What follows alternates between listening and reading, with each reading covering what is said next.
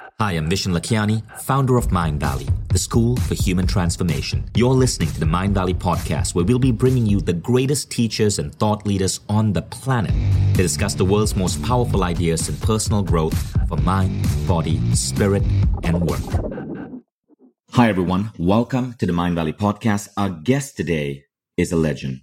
He and his company was just awarded a $2.6 billion contract by NASA to get this, put a robot on the moon. And that is just one of a whole series of incredible projects that Naveen Jain is up to in the world today. Naveen is the biggest thinker I know, and I've met a lot of major thinkers. But what I like about Naveen is how he started with such humble roots as an immigrant from India who moved to the United States, started a series of companies, raised incredible children. He has three kids who have graduated from Ivy League universities and are up to incredible businesses of their own. And Naveen went on to start a string of companies, not the least of which is Moon Express the one that just won that contract from NASA. Naveen's other company is Viome, which is actually disrupting healthcare by creating personalized medicine based on, get this, your gut bacteria. So Naveen Jain, welcome to the Mindvalley podcast. Thanks a lot, Vishen. It's an honor and a pleasure to be here. There are so many incredible things where we could take this conversation, Naveen. But you know, the biggest thing I admire about you is really how you think. You wrote a book called Moonshots, and it's about your ideas and your ability to expand visions to be so, so, so massive that people rally around that vision. I would love for you to tell us a little bit about Moonshots and this book that you've written. Vishen, moonshots are really these audacious ideas that most people on the surface believe are impossible. In the minute we start to believe something is impossible, it becomes impossible for us and no one else. So the idea of moonshots was how do we start getting people the tools and the thinking and the mindset for them to be able to go out and solve these problems that have been vexing the humanities for generations to come. And there has never been a time in the human history where individuals and a small group of people are capable of doing things that were only done by nation states or even superpowers. And that is the power of exponential technologies. And the second thing this book covers really is about that most people are afraid to do things because they always say, I know nothing about this industry or I know nothing about this problem. And essentially, it turns out that the less you know, the better the chances you'll be able to disrupt the industry. Once you become an expert at something, you mostly become useless. And when I say useless, I mean you become an incrementalist. And the best you can do is to incrementally improve it by 10%, but you can never change something 10 times or 100 times if you are an expert. That has to come from a thinking where someone is willing to challenge the foundation of what you've taken it for granted. And a lot of the things really around solving the problem is how you think about it. Are you thinking from the mindset of scarcity or are you really thinking from the mindset of abundance? Are you really thinking that abundance can actually be created from conservation or can it actually only be created by creation? And all of these thoughts really come down to how you ask the question what is it that you're trying to do? If you don't have clarity of thought, you always end up solving the wrong problem. Okay, so what intrigues me about you is the scale of what you're trying to do. I mean, wow, like I'm so, so, so impressed by what just happened with that NASA contract your company, Moon Express, just got. But while running Moon Express, you're also building up Viome, which is a fascinating company. Tell us about Viome. So if you think about it, right, why is it that the more money we are spending on healthcare, the sicker the people are getting? At least in United States, it is completely the wrong incentive. We have a healthcare system in this country where everyone makes money when you are sick and no one makes money when you are healthy. In fact, our healthcare system was primarily designed to get rid of these infectious diseases because that's the time we were all dying from these infectious diseases. Today we have these chronic diseases, and you know, we give these names such as depression and the anxiety and obesity and diabetes and Alzheimer disease and Parkinson's and autoimmune diseases and cancer. All of these diseases, all of the chronic diseases fundamentally have one thing in common, which is a low grade chronic inflammation. And this low grade chronic inflammation comes from the imbalance of the gut. And I'm going to spend a little bit more time because to me, not knowing anything about medicine and the things that I learned as I went on this journey were absolutely fascinating. And I want to share some of those learnings with the audience here because I never thought of us as humans as really basically a container for microorganisms. And here is what surprised me, Vishen. You know, we always told from the time we are born, our genes are our destiny. That means the genes, the DNA that we get from our mom and dad really defines who we are. And it turns out the DNA that we get from our mom and dad only express about 22,000 genes. Now imagine this the earthworm has 30,000 genes. And if that doesn't give us any inferiority complex, I don't know what will, right? But here's a very interesting thing. The reason we humans are so complex and able to do so much is we have 40 trillion organisms in our gut. That's 40 trillion. And just to give this number some perspective, there are 9 billion people on planet Earth. And if you had 5,000 Earth, all the human beings combined live inside each one of us. And these organisms combined actually produce somewhere between 2 million to 20 million genes. So now, if you think about that, we are basically less than 1% human. And everything that happens in our body in terms of how we process food, how the nutrients are absorbed, and how we actually become healthy or we become sick is a lot to do with how these organisms, the microorganisms, the kind of biochemicals they release and how our body and the immune system reacts to it. From what I know, Naveen, correct me if I'm wrong, we are roughly 3% non-human bacteria cells right? No, no, no, no, no, no, no, no. If you look at the number of cells, we have actually more foreign cells in our body than the human cells. Yes, we have more foreign cells, but I mean in terms of mass, we're around 3 to 4% non-human in terms of mass. That's correct. Got it. So, and what you're doing over there is really creating a new form of preventative medicine that works by ensuring that our microbiome is healthy. So it's very interesting. So when we started to look at and saying, if you look at any literature, and many of you people can just Google it, if you say depression and microbiome, anxiety and microbiome, pancreatic cancer and microbiome, the liver cancer and microbiome, the colorectal cancer, autoimmune diseases, obesity, diabetes, heart disease, pick a name you want, Alzheimer and Parkinson's, there is thousands and thousands of research papers that clearly show how microbiome in our gut is responsible for that. It's incredible how powerful an impact it has on every dimension of our health, yet most doctors don't really talk about it because the science is so new. Now, speaking of that, you tend to go into really new industries and create leading edge companies. You've told us about Viome. And for those of you who are listening and you want to check it out, go to V-I-O-M-E.com, Viome, and you can get a kit from them that will basically let you get personalized recommendations on how to be healthy based on your microbiome. Would that be correct, Naveen? Yes. So basically, what we do is we analyze everything, not just who these organisms are, but we look at what these organisms are doing. And based on that, we can tell you exactly what food you need to avoid and why, and what food you should be eating and why. So, for example, for me, it says don't eat apple or don't eat spinach. And it is completely counterintuitive. And that is what changes your life because if you're not able to digest it properly or you're feeding the wrong set of organisms, you're going to bound to get sick or you're going to get inflamed. So here's what's really interesting, right? I would be so skeptical of this, but one week ago, I was interviewing our mutual friend, Dave Asprey. And you know Dave Asprey, right? Of Bulletproof Exec.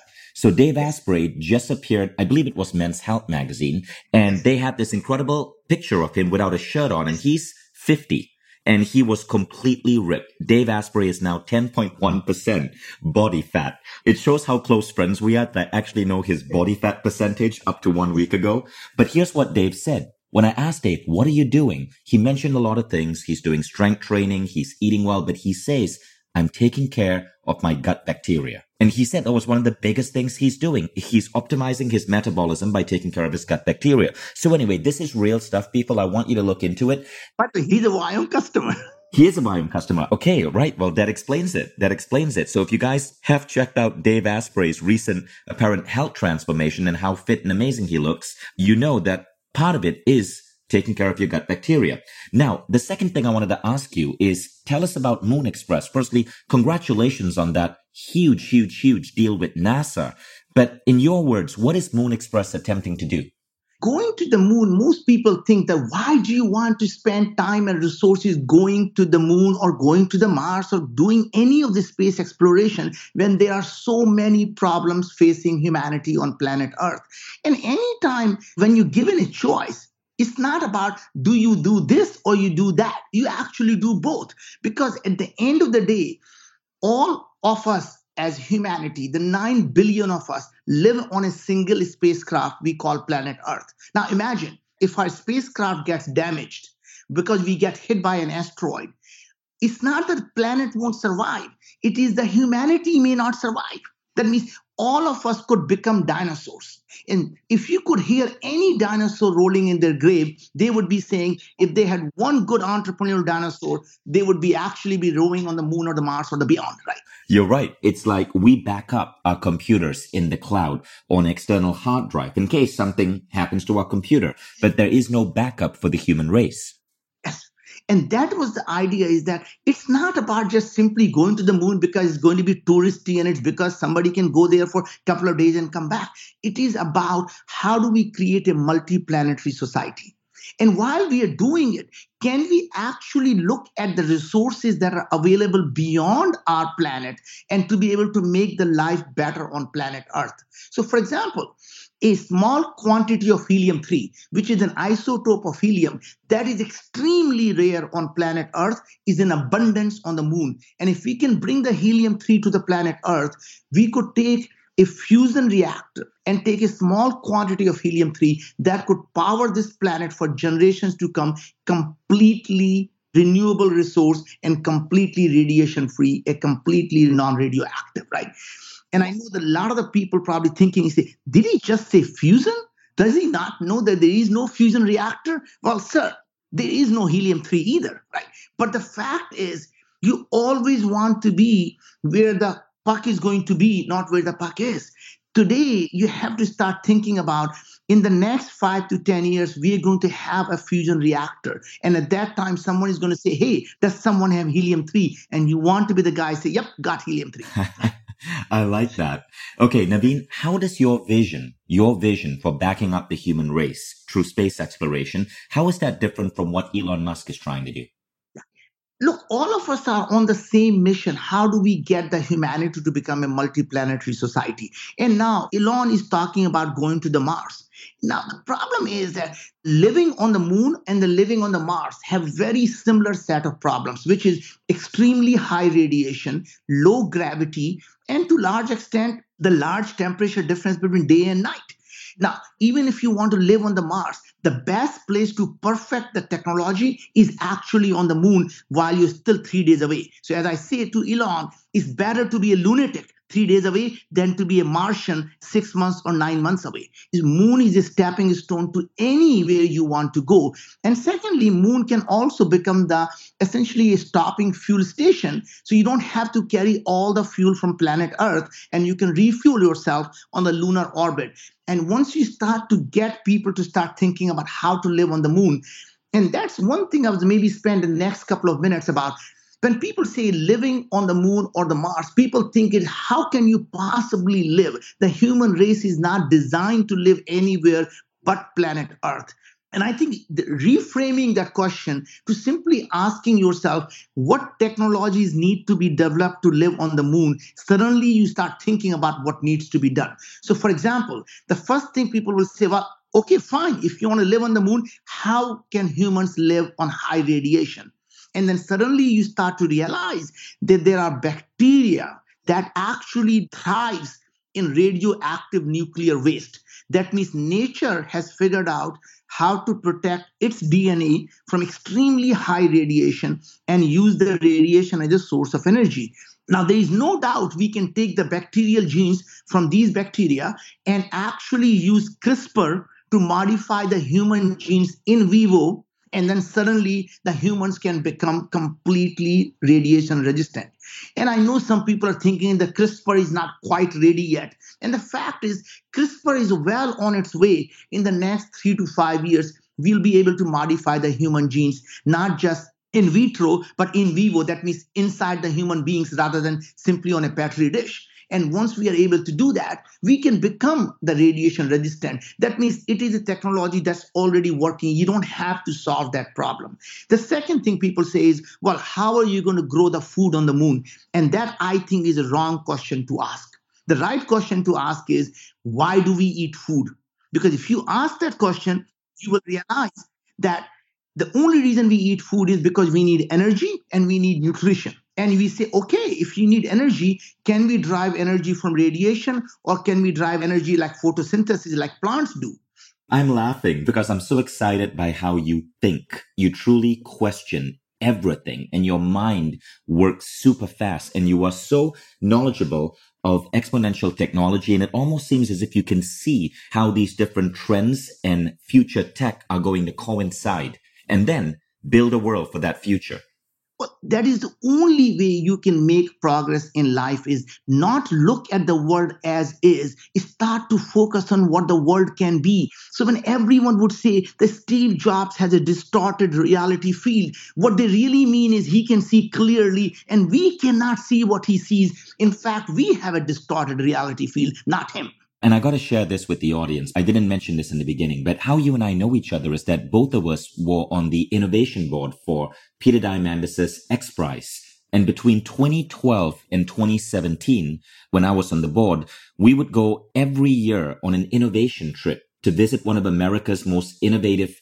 areas. I remember we visited the Mojave space station. We ended up visiting robotic labs in Boston. We visited synthetic biology labs in San Diego and AR and VR laboratories in Silicon Valley, all over a span of five years. And it was so exciting being on these adventures with you, discovering and looking at all of these technologies and how they were about to explode and change the world. That's absolutely true. I mean, the technology is moving at such a pace, it is hard to even fathom what it is going to be in the next five years or 10 years. What people don't realize that in the next 10 years, there is going to be more innovation than we saw in the last 500 years. The humanity is going to fundamentally change how we live our lives our healthcare is going to be completely reinvented. Our education system is going to be completely reinvented. Our food is going to be in abundance. Now, the interesting thing is this mindset of scarcity and abundance. You have to also start to think about is that why do we believe that things have value? And why is it that we fight over things that actually are only in finite quantity on planet earth but could be in abundance everywhere else right? So people think that the reason we believe that things have value that it doesn't matter how much we have we will fight over it because human beings are greedy. And my thinking is that humans are actually very generous. That generosity is built into our dna because we realize as a part of evolution that we only survived when we our fellow tribe survived. When they died we died. To some extent today when we are enjoying a sports game 70000 of us could sit in a sports arena and never fight over air. We never slap the person next to us and say hey stop breathing. You're taking my air. Why is it because we believe the air is in abundance, the oxygen is in abundance. What if the energy was the next air? Now imagine every 90 minutes more solar energy falls on planet Earth than we actually are able to use in the whole year. Now, someday we'll be able to come up with the technology to be able to convert that into usable form, whether it is two years from now or five years from now. There is no doubt we'll be able to create abundance of energy that it will become the next air. That means it's going to be democratized to everyone and it's going to be demonetized for everyone. That means it's going to be free for everyone. Now imagine if the food could become the next air. What if the water became the next air? And you start to think another concept that I was going to bring in here that I think people may like is that almost everything you do you have to start asking yourself as an entrepreneur that when you're solving a problem, are you solving the symptom of the problem or you're actually solving the root cause of the problem?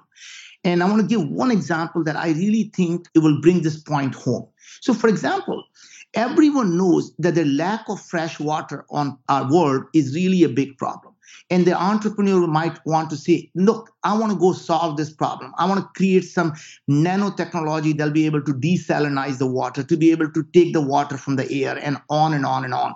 Until you start to realize that if the question you were to ask is why is there a shortage of fresh water, you will realize that majority of fresh water is actually used for agriculture. And then you start to think, oh, what if we can build aeroponic agriculture, aquaponic, hydroponic agriculture?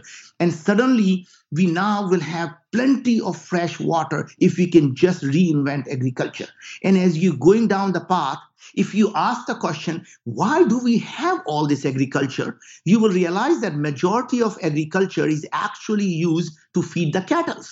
And that means now, if people want to eat meat, what if you can grow the muscle tissues. That's all we need to eat anyway from a stem cell, just like the nature does. Take a single cell instead of making eyes and ears and the whole animal. What if you only grew the muscle tissues and then suddenly by doing that, you freed up all that agriculture and now you can have twice as many people on planet Earth than you initially thought was possible just by simply rethinking what you could do with the technology we already have at our disposal. And what you're talking about is 3D printed meat or actually more like synthetic biological meat, which is taking a stem cell and really creating a biofactories to create tissues.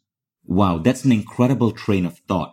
Now, in your book, there's this line which I really love. So I'm referring to the book Moonshots, and you say this, Naveen. You said, here's the irony.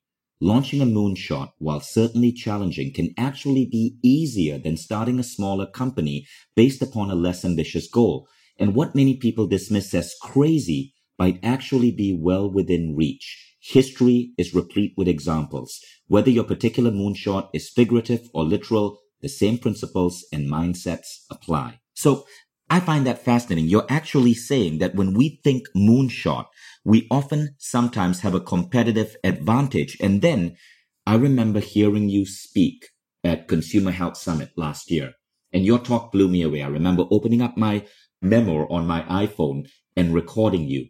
And there was something you said, and I'm going to paraphrase because I don't remember it perfectly, that there was something you said that was fascinating. You basically said when one thinks big, they have an advantage because when you think so big, the smartest people want to work with you because smart people don't want to work on small problems. And when you think big and when you talk about what you are about to do, you give investors FOMO because investors want to invest in people who solve big problems. And then when the investors run to you, you can tell them, I don't need your money because you have such a vast amount of talent and investment coming to you because you were the person bold enough to think to solve something that no one else was seeking to solve. So again, I'm paraphrasing, but I recall you saying something like that. That is correct, Vishen. I mean, so essentially, when you are out there trying to solve these audacious problems, imagine the world's biggest minds, the world's best minds want to be working on the biggest problems because they all have been successful and now they want to do something that is significant that's going to change the way people live their lives. And that's exactly what happens.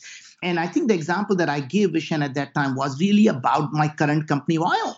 That when I said I want to create a company whose sole purpose would be to create a world where illness could be an option. That means where the disease can be a choice rather than people thinking it's a bad luck. And when I announced that, the head of the Watson research called and say, hey, that is a problem I want to be working on. I can bring you all the artificial intelligence technology. Some of the best minds in the genetics, I'm no expert on genetics, The best minds on genetics who were working for Craig Venter left their company and came and joined. The scientist who was working at the Los Alamos National Lab on a biodefense technology said, Look, this is a problem we solved to understand what makes these organisms produce. We know what they are producing and we know what is making the human body sick we can work together. He quit his federal job and we were able to get an exclusive license to the technology from the federal lab. You know why? They gave us an exclusive license because we were focused on solving the problem that could fundamentally help billions of people live a disease free life. And when they heard that, they say, you know what? That is why we develop these technologies so we can make the humanity better. And if that's what your goal, we're going to give the exclusive license to you. But my point I'm trying to make is if I was simply saying I want to build an app to find a roommate, nobody would have come to me. When you start to say that is the kind of problem you want to solve, and that's where everybody in the universe start to coalesce around the problem and solve it. And that's one reason, by the way, it's just not me. Look at Elon. Why is that Tesla is worth more than Ford and GM? Not because they produce all these cars that GM produces in a week, as more cars than Tesla produces in the whole year. But they are valued more because of the problem that Elon is trying to solve. Can we get rid of the fossil fuel from the planet Earth? And when you start to look at these massive problems, people come around to help you solve those problems whether it is you know SpaceX being valued at 30 billion dollars not because they make all this money. Is because he's trying to save humanity from potential extinction. And by the way that is same thing you look at Jeff Bezos. Here is a man who is going out there and not just disrupting one industry but disrupting tens of industries. You know Richard Branson why is it that he's able to go into 30 industries and make every industry successful? Is because he doesn't think that he's an expert in any one of them. He's an expert in simply identifying what is the pain point for the consumers that he cares enough about solving. That is such a beautiful way of helping us understand what makes visionary thinkers like you, Branson, Elon, function the way they do.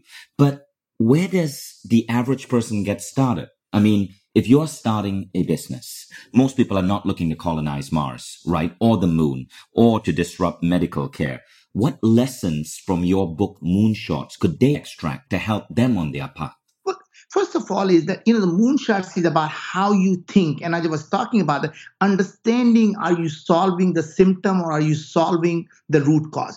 Understanding that are you actually looking at the world as is and thinking there is a scarcity or you really thinking levels ahead of what technologies are coming up and what will be the secondary and tertiary impact of those technologies right? So for example it's very easy to see how self-driving cars are going to disrupt the automotive industry. Everyone can see that. The ownership of the car no longer needs to be there because these self-driving cars will come whenever you need and whatever car you need. What people don't realize is that that fundamental technology can also disrupt many other industries. For example, when these cars are self-driving, they're communicating with each other. That means they can now drive much closer to each other. That means we don't have to build as many roads. And now suddenly, what happens to the construction industry? Now imagine you're living in Manhattan or you're living in these large cities. If you don't need the car right in the same building where you are and they can come on demand whenever you need them do you still need the parking lots or could those parking lots become affordable housing? And if they become affordable housing what happens to real estate prices? Now suddenly the premier spots in the most prime spaces will become the housing and then suddenly the prices of houses will collapse as you start to look at virtual reality, what if you don't even have to be in the same location at the same time? Whereas essentially you can create a virtual environment where people from all over the world can exactly be in the same space and experience each other exactly how they would when they are next to each other. That means they're able to shake hands, they're able to actually touch and feel the things, and they actually work together as if they are in the same environment. Because our brain does not know the difference between what is real and what is being created. In fact, you and I both have probably seen many of these virtual reality games, and a game that really terrifies most people is a game called Ledge. You step up about a step and a half on this ledge, and you put the virtual reality glasses on, and suddenly you are 70 story high, and the elevator breaks. And now you have to take a step off the elevator and you're looking down that you have to take off and 70 story. Even though your brain knows that you took a step and a half you take a step and you cannot find any ground people scream because they cannot know how to take a step. Brain gets fooled to think you can actually take that step. Brain doesn't know that what you're seeing in virtual reality is not the reality. I've experienced that game and i know what you're talking about. Yes. Yeah. and my point i'm saying is that even when people used to say i will believe it when i see it interesting thing is our human vision is so limited. In a sense we see such a small wavelength of light. We hear such a small wavelength of audio if we are able to enhance our auditory cortex or visual cortex and we are able to see the infrared we are able to hear the ultrasound and someone who is able to do that and tells you and i hey i'm hearing taylor swift can you hear it and you all look at this person and say, I think this person is a cuckoo. There is no sound playing here. Now, he may not be a cuckoo, it may be us who are actually not able to hear that. It happens to all of us. Someone says, Hey, do you see this? And if we can't see it, we all think he is a cuckoo. But the point is, it is that human power. That means brain doesn't know what is being created. What if these people can enhance their brain to be able to see more, hear more? And would they be more conscious than we are? And how are they going to treat us when there is a super conscious person a superhuman how would they treat human? Would they treat us just like we treat animals because somehow we believe they're less conscious than us? Right that's a good question. So i want to try to understand this about you. You think big for sure. You are the moonshot guy along with men like elon musk right? I know very few people who think that big, that there's something else which I've noticed about you in the five or six years we've known each other, which really earned my respect. And it's how you raise and treat your children. I remember asking you once because you've got three kids who graduated from Ivy League universities and went on to become incredibly successful, such as Ankur, your son, who started the Kairos Society, where he brings together the top students from colleges all around the world into a network to groom them as leaders, as global leaders. Would that be a correct way of describing it?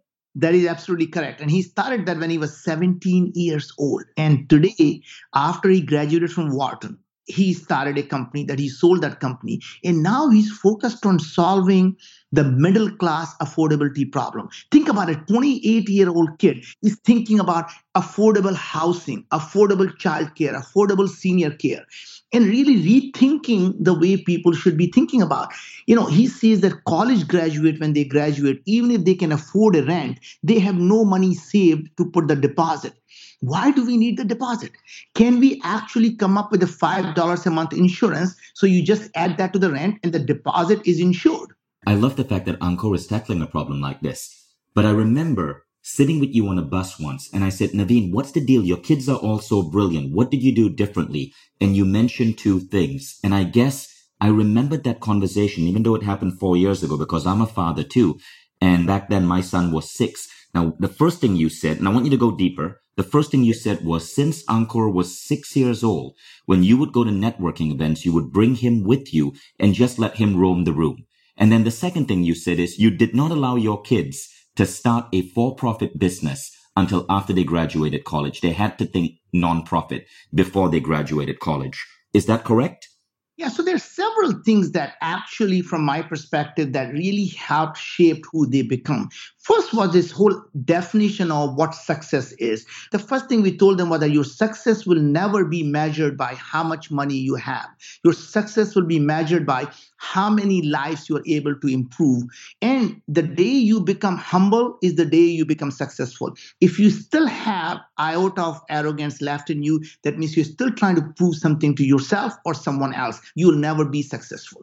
The second part of the whole thing is that your self worth never comes from what you own, it comes from what you create.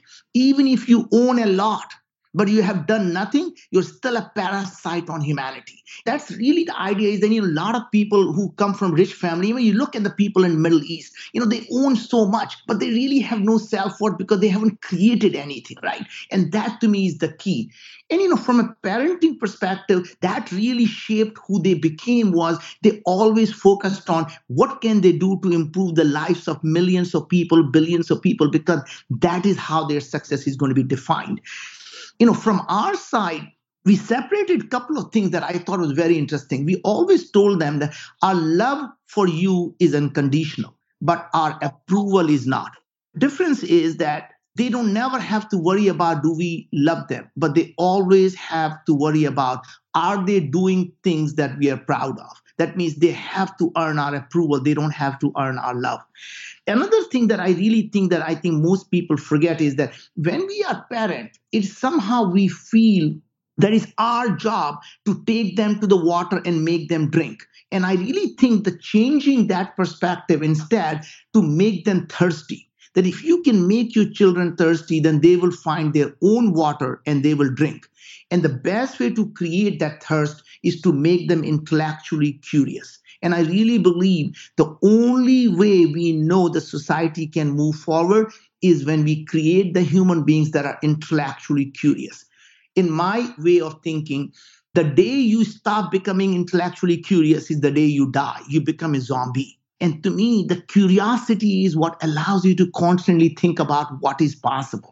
And that is one thing we have to constantly think about what we can do with our children or even the employees or even the people we interact with. You know, I think you were referring to the part about tactically when these kids were young, I'll take them to the office, I'll take them to the board meeting, I'll take them to the business dinners. I wanted them to see their dad at work or what is going on. And a lot of the people feel embarrassed about doing that. I remember only once or twice I would be at a business dinner and somebody would mention, hey, I thought this was going to be a business dinner, not a social dinner. And I would always tell them, I said, look, I'm having a dinner with my son. And if that is a problem, we can go sit on the other table and you guys can have a chit chat. And because I want him to be spending time with me. And if that's a problem, you guys can go have your own dinner. You know, I've learned many things from you, Naveen, but that was probably the biggest lesson I learned from you. Since then, I actually started taking my kid to business dinners. In fact, I started an entire university where parents and kids actually learn together at Mindvalley University. Like you take classes with your child, whether you are 60 and your child happens to be like a teenager or a kid. So that really sparked an interesting insight. It's amazing sitting next to you in a bus and just learning that hack changed the way I parented to a fundamental degree.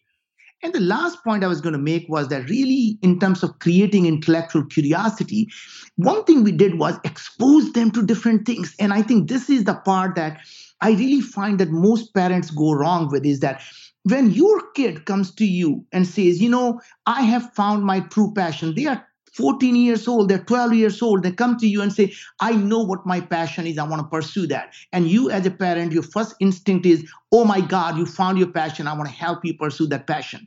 When that happened to me with my 16 year old daughter, my response was, I'm sorry, sweetie, you're not letting the dad do his job, which is to expose you to eh, many other things because you don't even know what you don't know yet. So, how can you tell them you don't like it? And that conversation changed her life because you know when she came to me wanting to have a passion without realizing and she told me dad i have no interest in science and technology. And guess what? When i told her to go to singularity university and learn about exponential technologies and she came back and said oh my god i really want to be a neuroscientist and geneticist because that is what's going to allow me to help women. And guess what happened? When she graduated from stanford she went on to join an artificial intelligence company to empower women to remove the gender bias in hiring. This company called Pymetrics is changing the way we hire people. And just because of this AI tool, the every company that works with them increases their minority hiring by 300 to 500%. And that is unbelievable. And our youngest son is now graduating from Stanford, and he became a Schwarzman scholar you know, they take 150 kids around the world, and he was selected to go to Tsinghua University and really create these master's program for changing the way people are going to live their life. And all of this happened not because they were privileged, is because they realized they have responsibility to help more people than just themselves. Wow. Now, what would be your advice for someone who's starting out? Certainly, hearing about how you raise your kids is super insightful. And the one thing that I really, really, really love is the idea that your value is not based on how wealthy you are, but on how many lives you actually serve. That is an incredible idea, an incredible definition of success. Vishen, I just want to be clear here. I am not talking about somehow turning everything that you do into nonprofit. You and I both know if you can help a billion people live better life, you can create a hundred billion dollar company. I personally believe if you want to do a small good in the world, you start a nonprofit. If you want to do a large good in the world, you start a for-profit company because profit is what allows you to scale to help a billion people, or else you're going to run out of money before you can help a million people. Agreed. Agreed for sure. So I want to understand your journey. When you came to the US for the first time as an immigrant from India, what was it that was different about your worldview that you think made you the man who you are today? So first of all, you know, I came to this country and you know I didn't have anything. I had five dollars and I didn't speak the language. And our mindset at that time simply was I am not going to go back and be disappointing to my mom and dad. Remember, approval something I had to earn. That means even though I was making $3 an hour, I was absolutely determined that there is no problem we can't solve. I can't solve. My mom used to always tell me, you know, son, you are bright enough. You can do anything you want. Sky is the limit. Now imagine what she was saying. Even though she thought she was putting no limit, there was a physical barrier she saw called sky, and she knew there's no one can go beyond that. She did not know that sky is simply a figment of our imagination. There is no thing called sky. When you go from here to the moon, you don't say, Hey, mom, I just passed sky right? There is no sky. So my point is the limitations we place on ourselves are self-made. They are made because we can't imagine any further. And that imagination is what puts the limit to it. So to me, it didn't matter where I was. I always believed that I could do it because if anyone could do, I could do it. And that simple mindset thinking that why not me is really allowed me to start doing things that I didn't know anything about. I started working on computers. I have no degree in computers. I start working in space. I have no idea what space is. I work in healthcare because I have no idea about DNA and RNA. And today, most people think I'm a doctor. Is because of fundamentally believing that it is possible, or because I know I can do it. And if you're solving, as we discussed, the audacious problem, the best minds will come to you to help you solve them. Your job is to stay focused on the vision and allow the best people in the world to come and help you. And you constantly challenge them by asking the same two year old, why? Why can't we do it this way? Why can't we do it some other way that will change the way people do the things today? And that thinking is what, as you mentioned, Vishen, that at Viome is allowing us to fundamentally change the healthcare from being a symptom care system to preventing the chronic diseases, to be able to reverse the chronic diseases. And I absolutely believe that even though we think we're doing something revolutionary, this is something we knew 2,500 years ago when a Greek doctor named Hippocrates said, All diseases begin in the gut. And he knew there is no such thing as universal healthy food. He said, one man's food is another man's poison. And what did he say at the end? Let food be thy medicine, let thy medicine be the food. What did we forget? And you know, in Ayurveda, this has been around for 5,000 years ago. All we're doing is bringing now the scientific basis to be able to tell you why you should not eat apple or spinach. Not that somehow we didn't know the food that are good for us or bad for us. And that way of thinking is what changes everything. And my one request is that to solve big problems, we can't do it alone. We have to rely on people to help us get there. Now, I am really looking to you, Vishen, and the people who are listening to it to help us solve this problem. We need millions of people to really do the test so we can understand what causes people to be sick because artificial intelligence requires lot of data And we are well on our way, but we need help from everyone because everyone who does the test not only benefits themselves, it benefits everyone before them and everyone after them. And Vishen, I don't know if I ever told you or not, and recently my dad passed away and he didn't have to die he had a pancreatic cancer, which we knew clearly comes from the gut. And I begged the doctor to say, here's the research. I want you to put an antimicrobial thing in his pancreas. And he said, that's not what we do because that's not a protocol and we won't do it. And I saw him die in my arms.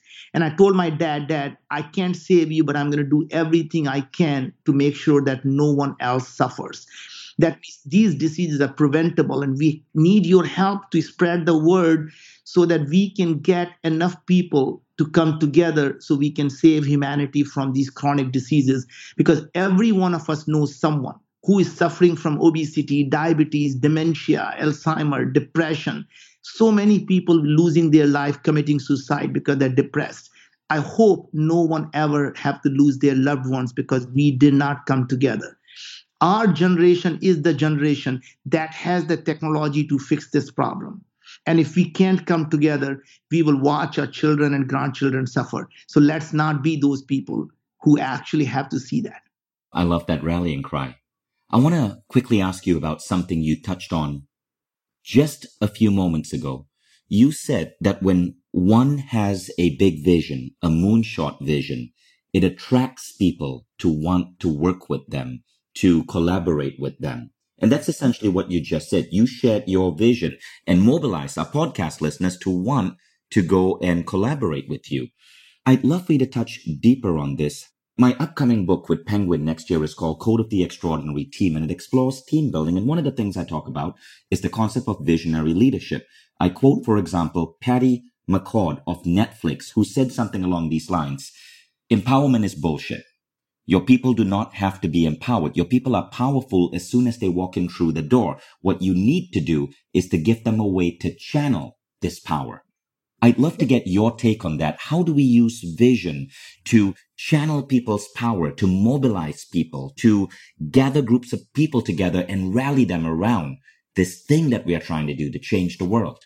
Well, this is interesting because the difference between a manager and a leader manager manages the resources. Leader's job is simple is to take the people get the best out of every single person by giving them a cause by giving them the mission and once people are aligned with the mission and the cause you stand for, their loyalty is not to you anymore. Their loyalty is to the mission. That means you may or may not be around, but those people will continue to take that torch and move it forward. In fact, I tell my investor that even if we fail as a company, we will move the humanity far enough that somebody is going to come along, take that torch and take it across the finish line. And I would still die a happy man because we were able to move the humanity forward. That means it doesn't have to be us having to solve this problem. Our job is to constantly try to keep pushing the boundaries and take it far enough along that even if we die along the way, somebody else is going to take this thing across the finish line. How do you do this within your companies? Like, how do you cultivate this practice? How do you keep people focused on the vision? And the reason I ask is because sometimes when I try to do that, I get told by some people that, you know, it's too far ahead. No, we need to focus on what is important now. I think it is because you have to be consistent. You cannot one day talk about, I need to be making money today. And then tomorrow you go out and say, let's go focus on this mission, right? You have to be consistent about who you are. You have to every day, when you talk about what is it that we do, we tell people we are working on things to make disease optional. You can ask anyone in the company what they're working on. They would always say, imagine living in a world where illness is optional that is what we are working towards. Sure, there are day to day challenges you have to constantly deal with, but no one should ever forget why we wake up at 4 a.m. And ask everyone if they don't wake up at 4 a.m. and jump out of the bed to do what you are asking them to do, then they're working on the wrong company.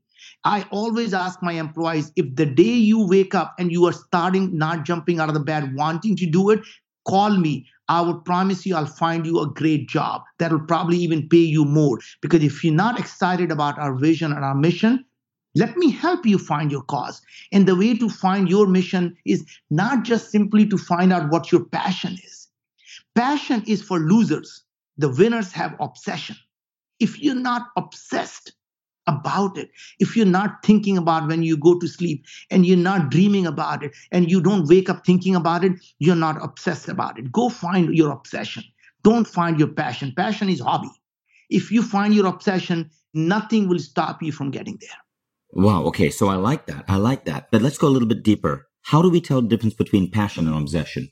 The passion is something you say, I do because I enjoy it. Obsession is something you do not ever stop thinking about. So I go to sleep thinking about what do I need to do to get rid of these chronic diseases? What do I need to do?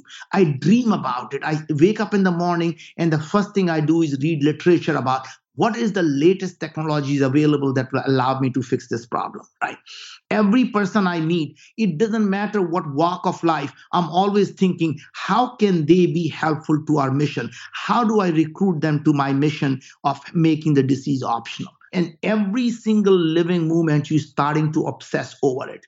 To an extent that even if the world catches fire you're so focused on that mission that you don't even see it. I love that. I love that. Now, as we come to the end, Naveen, you reminded me of something you said from stage once. This was at Consumer Health Summit about a year ago. You spoke about your bizarre habit of waking up early and getting on Twitter to do research. Could you elaborate more? Yeah. So basically, I want to see all the scientific articles. And what I do is, as opposed to on a Twitter following people and following Trump and figuring out what stupid thing he may have said today. My Twitter feed is all about scientific journals. That means I read every scientific research, every paper that is being published about what is going on. Because every time you read an article and research about completely different industry, it triggers the thought in your mind of how that will apply to what you're doing. And it's amazing to see that many of the breakthroughs that are happening in a completely different industry, it may be in the nanotechnology world, will suddenly give you a thought about how that might impact what you're doing with your own business. And that to me is really the first two to three hours in a day. I actually just simply read about the breakthrough research that has come together. And then I start to think about for the next 30, 45 minutes, which one of these things are applicable to what I'm doing and how would I apply that to my current business? I see. Now, was that how you got ideas for businesses as diverse as gut bacteria and moon exploration? Yes. That's exactly what happened is because I was reading all the research papers and they were clear to me that diseases are starting to get linked to gut microbiome. And the next thing that occurred to me is if everyone knows this to be true, then if I'm starting a business, what would I do differently than what other people are doing? Because once something is a common knowledge, you have to start thinking about it and say, why is this problem not getting solved? And that was the breakthrough in asking that question why is it that this problem not getting solved if everyone knows the gut bacteria is important? And I started to look at that every company that is doing the microbiome testing is focused on who is there. That means they're doing the things like 16S that can only look at the bacteria, but they were missing out on the viruses and the yeast and the fungus and the mold. Or some very small companies doing DNA analysis that tells you what can happen, but nobody was actually looking at what these organisms are actually producing because no one had the technology to do the RNA analysis. And when I saw this technology called RNA analysis, the paper being published, from Los Alamos National Lab. That was the breakthrough. I say, ah, now if they are able to do this for biodefense work, can I apply the technology that allows them to find out if a bad actor were to get hold of something, what is making people sick? And they do this by understanding the biochemical activities of these organisms. Why can't I apply that now to keep the people healthy? And when I saw that research, I reached out to Los Alamos and able to get this license of this technology. That became Viome. So if I was not reading the research paper, I wouldn't be running this company and someday help a billion people live a disease-free life. Now, how do you know? Because there's so many opportunities that come your way. How do you know what to focus on and what to say no to? Yeah. So again, you have to always say, what are you willing to give up to take this. That means you can never take on more. So my philosophy is I only run one company at a time. As soon as I decided that this healthcare is something I want to sink my teeth into, that means I want to dedicate the next 10 years of my life focusing on that. What did I do? On the Moon Express, I hired the CEO, hired the team, and essentially says, go run with it. That means I am simply going to be now in the board and the chairman, but someone else to now have to take this problem and run it across the finish line. And as you know, we our first mission to the moon is going to be launched next year. And you know, to me, after healthcare, when I believe that let's assume I want to focus on agriculture to create a food that can essentially be not only high yield but also be pesticide free because at the end of the day the problems are very similar. Can we adjust the microbiome of the soil which happens to be the gut for the plant and solve the same problem for the plants? If i do that i have to say okay i am now feel good enough that I have gotten this problem far enough along that I can hire the team to essentially run with it. And I'm going to go focus on agriculture. I'm going to focus on education to completely reinvent education system. But I always have to be ready to give up something to start something new because you cannot do more things at the same time. Now, I remember asking Richard Branson once. I asked Branson, you have so many different companies. How do you know when to focus, when to then pass it on to someone else. And he told me that he would focus a lot on mobilizing great talent. He, like you also said, he would make it about the mission. He also said this though. He says, when a company first starts, he obsessively goes in for three months deep in the company, building it up. What is your modus operandi for this? Richard is amazing and I love him. But the point is i spend more like a year or two just delving into it because to some extent i am going after a completely brand new industry. Most of the businesses that richard does is actually disrupting the current market whether it's creating the virgin hotel or the you know virgin airlines. These are the businesses that exist. He just makes them more consumer centric more efficient more fun and something that obsesses over consumers when you're going after something completely reinventing, whether it is healthcare, space, you have to start to delve into it for many years to make sure that you actually bring them to a point where someone else can run. Because very, very hard to find entrepreneurs. It's very easy to find managers. I see what you mean. Right. Very easy to find managers, very hard to find entrepreneurs. So you're saying you go deep in the business for a year or two until you find that right entrepreneur to take over. That's right. Or sometimes it takes three or four years because my goal is to prove that there is no problem from a technological perspective or from engineering perspective or from a business perspective. You have gotten enough proof of evidence.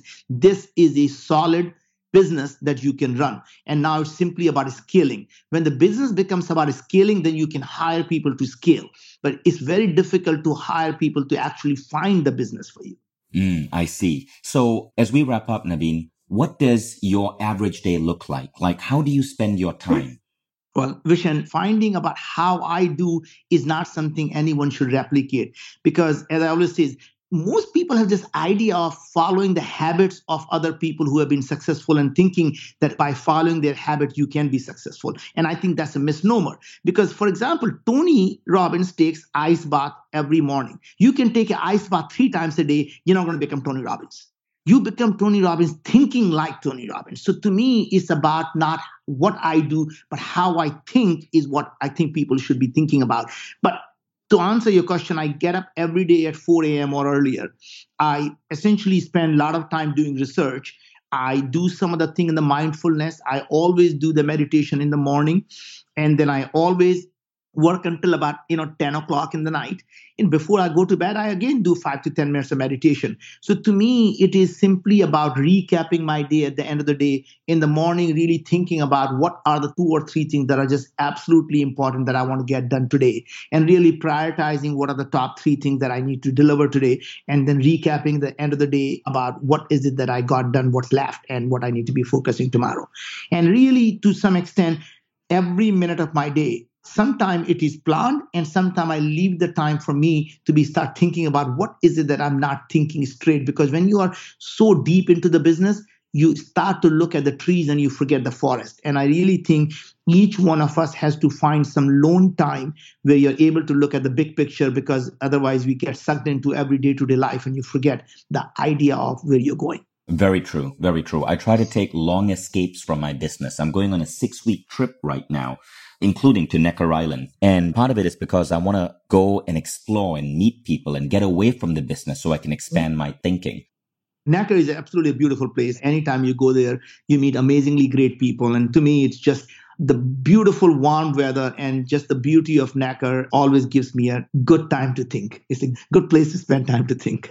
Right. So thank you so much, Naveen. This was an incredible interview. I learned so much. And for those of you listening, I hope you took a lot of notes. It is rare to be able to access the mind of a guy who is playing at such a massive level. And I strongly want you to check out Viome, but also check out Naveen's book, Moonshots. It is truly an incredible book. Naveen, you probably know this, but I was training at PricewaterhouseCoopers to several hundred of their top managers. And I put up a quote from you and I put up Moonshots and I said, everyone at PricewaterhouseCoopers needs to be reading this book. Oh, thank you very much, Vishen. You're very, very kind, and I really admire what you're doing. And I want to make sure that before we end this interview, I thank you because to some extent, there are not many people who are sincere and dedicated to helping other people. And I want you to know that having interacted with you for the last seven, eight years, you know, some people can fool you sometimes, but I've seen your dedication and what you're doing at Mindvalley is truly transformational in a way that you're really trying to bring the conscious business on the forefront. You're trying to give people a mindful way of doing things.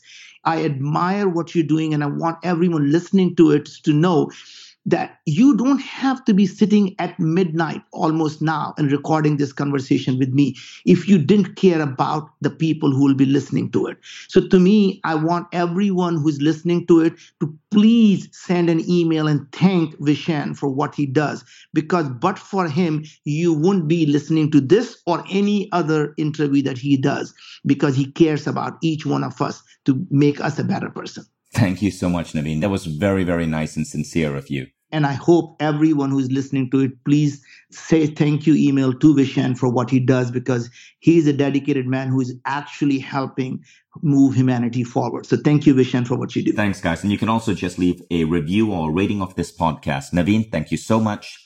It's an honor to be able to reconnect with you and to be able to tap into your mind.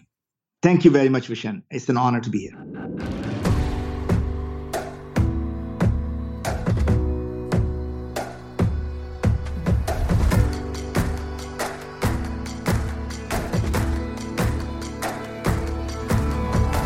Vishen Lakhiani, and this is the Mindvalley Podcast.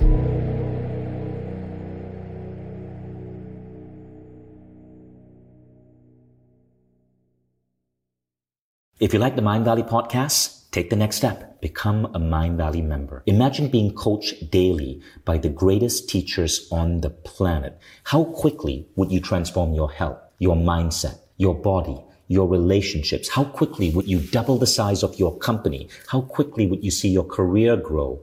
How quickly would you eliminate any limiting belief that's holding you back and manifest a life that you once thought beyond your dreams?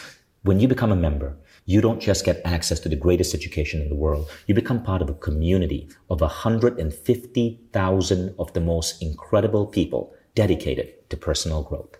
Go to mindvalley.com forward slash now to get started.